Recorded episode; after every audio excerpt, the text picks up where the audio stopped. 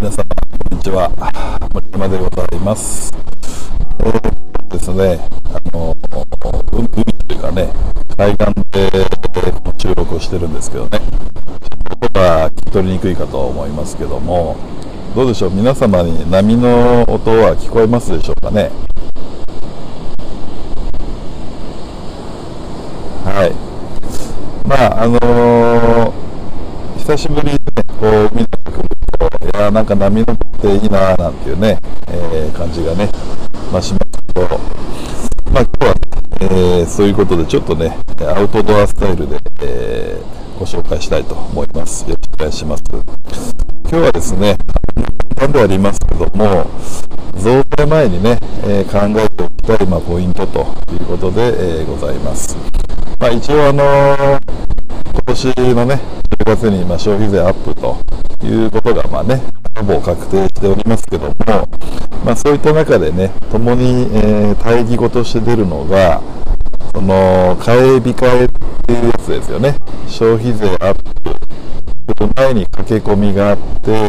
消費税がアップした後、あの、買い控えが起こると。まあ、今度に関しては、あの、キャッシュレスとかね、カードの関係で、まあ、少しね、そういった部分が、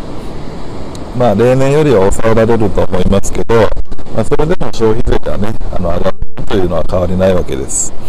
まあ、ただ、ここでね、えー、皆様が考えていただきたいポイントがございまして、まあ、じゃあ消費税が上がるからね、どうしようっていうことじゃなくてね、まあ、あの、そもそも、誰からでも買えるものっていうのがね、買い控えが起きるわけです。もう一度申し上げますと、誰からでもね、買えるというものが、買い控えが起きるということなんですね。逆に、えー、皆様あなたからしか買えないってものであれば、買い控えっていうのは基本的に起こらないわけですよね。あの、もう一度申し上げますと、皆様あなたから買いたいという、まあ、指名、指名であればね、えー、買い控えというのは起きないということだし、まあ、あのー、やっぱり生きていく上で、生きていく上で、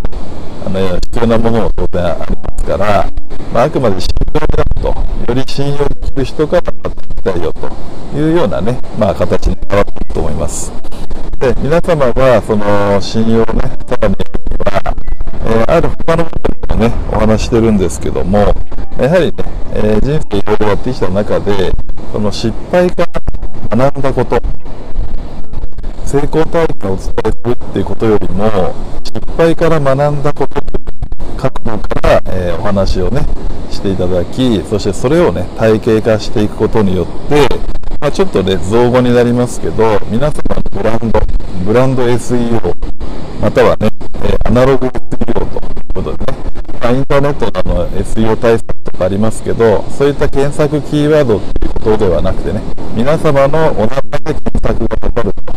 というような、えー、ある意味競争がない世界での、まあ、指名検索というところにね、えー、つながりますので、